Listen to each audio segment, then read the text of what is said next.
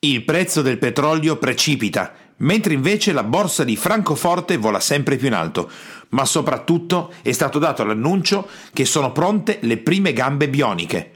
Sono tante le informazioni che possiamo oggi raccogliere dalla rete, dai giornali e dai vari medium che ci stanno raccontando che cosa sta succedendo nel mondo e noi oggi, lunedì 16 marzo, siamo pronti per la prossima trasmissione. Il mio nome è Dan Boggiato e questo è Power Talk, te lo do io il business, la rubrica quotidiana di business comportamentale, fonte di ispirazione per imprenditori e liberi professionisti che vogliono avere un successo reale. Oggi parliamo di 100 vetrine, una soap opera che è durata tantissimo tempo, ma che è diventata la storia di un fallimento annunciato. I giornali si scandalizzano per questo, la soap opera di Mediaset chiude i battenti, dopo 14 anni, per scarsi ascolti e si interrogano se è colpa del pubblico o se siano i bistrattamenti della rete ammiraglia.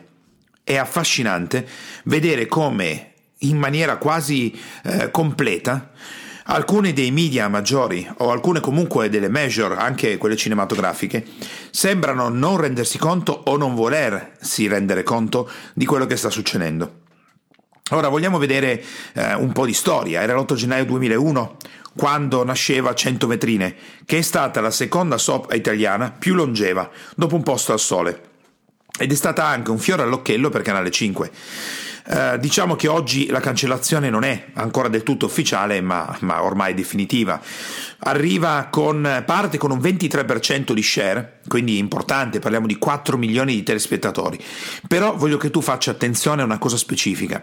Era il 23% di share, 4 milioni di telespettatori, toccando nel febbraio 2005 5 milioni 208 mila, ma parliamo del 2001, parliamo del 2005.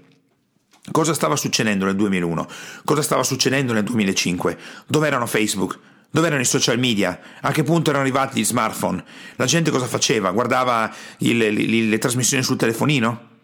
Quindi l'unica, l'unica, domanda che si fanno, ma anche i giornalisti stessi, le storie hanno perso mordente, i personaggi non sono più quelli di prima, il pubblico ha maturato nuovi gusti, siamo scesi uno share del 16-18%.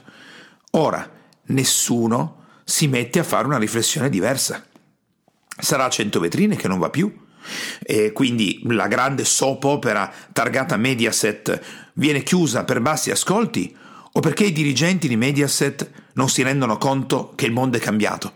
Non lo sanno interpretare. Non capiscono i gusti delle persone, ma non i gusti in sé di 100 vetrine, perché rifletti adesso un attimo con me su quello che succede all'interno dei cambiamenti. Ti sembra che non ci sia stato più interesse nel momento in cui siamo passati dai fotoromanzi alla soap opera? L'interesse c'era come? Ma l'utente, il consumatore, non voleva più sfogliare i fotoromanzi, preferiva le immagini in movimento. Quindi il fotoromanzo si trasferisce sulla televisione. Abbiamo ai tempi i famosi Dallas, Falcon Crest, Dynasty, cose di questo tipo. Nessuno si è fermato a dire la gente non capisce più, sono cambiati i gusti, sarà il 100 vetrine fotoromanzo che non funziona più? Ma come funzionava vent'anni fa? E funzionava 200 anni fa? E funzionava 2000 anni fa? Continua a funzionare anche oggi. Com'è possibile che cambino i gusti delle persone in quel caso? Non possono cambiare i gusti delle persone, perché le persone sono persone. Allora io voglio che tu oggi in questa in questa puntata odierna ripensi anche al tuo business. Loro che cosa stanno secondo me sbagliando? Il fatto che non si tratta di eh, cast sbagliato, attori sbagliati, aver cambiato l'orario ed è stata quindi un'agonia corretta perché hanno fatto degli errori. Ma c'è molto di più, la gente è cambiata. La gente oggi va sui social, la gente condivide, twitta, si manda delle fotografie tramite Snapchat, guarda i video sul telefonino si ascolta dei podcast. Dove sono finiti? Dove sono le soap opera fatte per lo smartphone? Come puoi ascoltare nell'intervista che ho fatto a Maria Grazia Cucinotta, in una delle trasmissioni di Power Talk, ci parla del fatto che la Cina negli ultimi 6-7 anni ha sviluppato case di produzione che lavorano solo per produrre filmati e serie televisive per lo smartphone. Dove sono in Italia queste società? Non è che per caso il 100 vetrine della situazione non è che non incontri più i gusti, Non è che magari Mediaset ha fatto degli errori, è proprio il fatto che la gente si è spostata da un'altra parte. Allora andiamo a vedere insieme un po' di dati. In Italia in questo momento abbiamo quasi 60 milioni di persone, ma circa la metà di loro non naviga quasi per niente e una buona parte non è nemmeno connessa in internet. Ok, e fino a qua ci siamo. Ma il tuo utente, il tuo consumatore, è connesso a internet? Non è che per caso le difficoltà che stai incontrando in alcuni dei tuoi settori, se le stai incontrando, potrebbe essere la promozione marketing, potrebbe essere nel commerciale, ad esempio. Tu non stia riuscendo a trovare la quadra perché in qualche modo non hai visto che il mondo è cambiato. Dici, ma io l'ho visto, dai, dai, ho visto che c'è Facebook, ho visto che c'è Twitter, ho visto Google Plus, ho visto il posizionamento organico, ho già sentito parlare di queste cose. Ad esempio, hai pensato al tuo business eh, sullo smartphone? La trasmissione che stai ascoltando adesso, Power Talk, te lo do io il business. Tu la stai ascoltando da uno smartphone o la stai ascoltando dal computer? Pensaci bene. Se tu in questo momento la stai ascoltando dal computer, appartieni a quel 20% e anche meno statistico che ascolta le trasmissioni dal computer. La maggior parte le sta ascoltando dallo smartphone e non certo dal computer. Quindi in qualche modo la mia voce ti raggiunge tramite uno strumento che oggi è adeguato, che è lo smartphone. È uno strumento adeguato perché è quello che gli utenti stanno usando, quello che il consumatore sta usando. La fine di 100 vetrine, quindi, è una fine annunciata, inteso gli errori commessi all'interno di Mediaset, erano errori strutturali del palinsesto, degli attori, del cambio di marcia, oppure hanno sbagliato lo strumento. Secondo me hanno sbagliato lo strumento. In qualche modo non si stanno rinnovando, in qualche modo non hanno pensato che cosa fare. Come mai Fiorello fa un successo straordinario con l'edicola di Fiorello? Pensaci bene. Va sotto casa sua e nell'edicola sotto casa sua piazza un banner con l'edicola di Fiorello e poi parla con le persone che si presentano a comprare il giornale al mattino, sbracciandosi con la, il suo telefono, non so se un iPhone o un Samsung o quello che è, anche difficile da seguire, no? Perché i movimenti sono molto rapidi. E parla di quello che gli viene in mente, della politica, dell'attualità. Quanto costa fare questa trasmissione? Praticamente niente. Qualcuno potrebbe dire, eh però Danne Fiorello, qualsiasi cosa fa Fiorello va bene, non è vero. Non è vero che qualsiasi cosa fa Fiorello va bene. E poi quante altre persone come Fiorello famose ci sono in Italia? Quanta altra gente avrebbe potuto fare l'edicola di Fiorello, chiamandosi in un altro modo?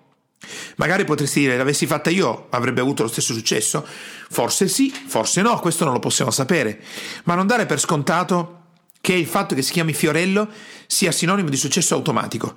E se fosse un'altra cosa invece? E se fosse che Fiorello ha la mentalità corretta per quello che si sta facendo?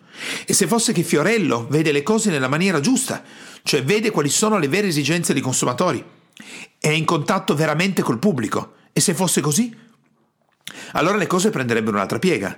Non è riuscito a fare successo perché è Fiorello.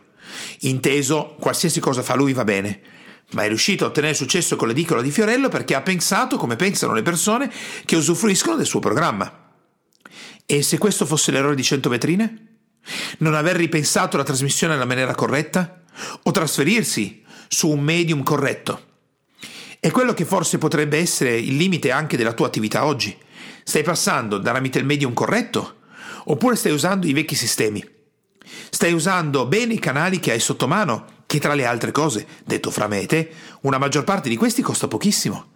Prevede degli investimenti molto più bassi, consente una certa viralità, c'è tutta una serie di passaggi. Oppure, nel caso specifico, stai usando ancora sistemi vecchi. Allora, quello che ti spingo oggi ad osservare è questo. Immagina di rivedere la tua attività, rivedila nelle aree in cui non sta funzionando, magari come vorresti tu, nell'ottica di 100 vetrine. E invece di pensare di aver sbagliato delle cose inteso, il prodotto non è proprio quello che dovrebbe essere, il servizio non è proprio quello che dovrebbe essere, il, mm, i clienti hanno cambiato i gusti, cose di questo tipo, prova a rimmaginare il tuo business come comunicazione nell'ottica di un medium, un medium che sia quello corretto. E se fosse che non hai, eh, non hai, ancora deciso di passare tramite un'applicazione, ad esempio per lo smartphone, oggi creare un'applicazione costa una cifra ma, ma ridicola. Noi abbiamo creato l'applicazione per, lo, per l'iPhone della Power Talk edizione training che è diversa da quella che stai ascoltando qui su iTunes, perché su iTunes andiamo in esclusiva con la trasmissione Power Talk Te lo do your business. Power Talk edizione training è su Spreaker e tu puoi scaricare dall'applicazione, quindi lo puoi cercare sull'Apple Store se hai un iPhone, l'applicazione di PowerTalk, dove ogni trasmissione che io metto, edizione training, viene aggiornata automaticamente perché abbiamo la nostra applicazione. Molto bella. Sai quanto l'abbiamo pagata? 87 dollari. Ma ci pensi? Un'azienda sbarca sulle applicazioni dell'Apple Store per poter raggiungere i propri potenziali ascoltatori clienti con 87 dollari all'anno. Ma quando mai in passato abbiamo avuto un potere di questo tipo? Bisognava investire centinaia di milioni di lire per uscire, per uscire ad uscire su canali importanti. Altro che 87 dollari all'anno. E tu dici, ma come azienda, ma io voglio spendere di più. Ma non puoi, perché è quello.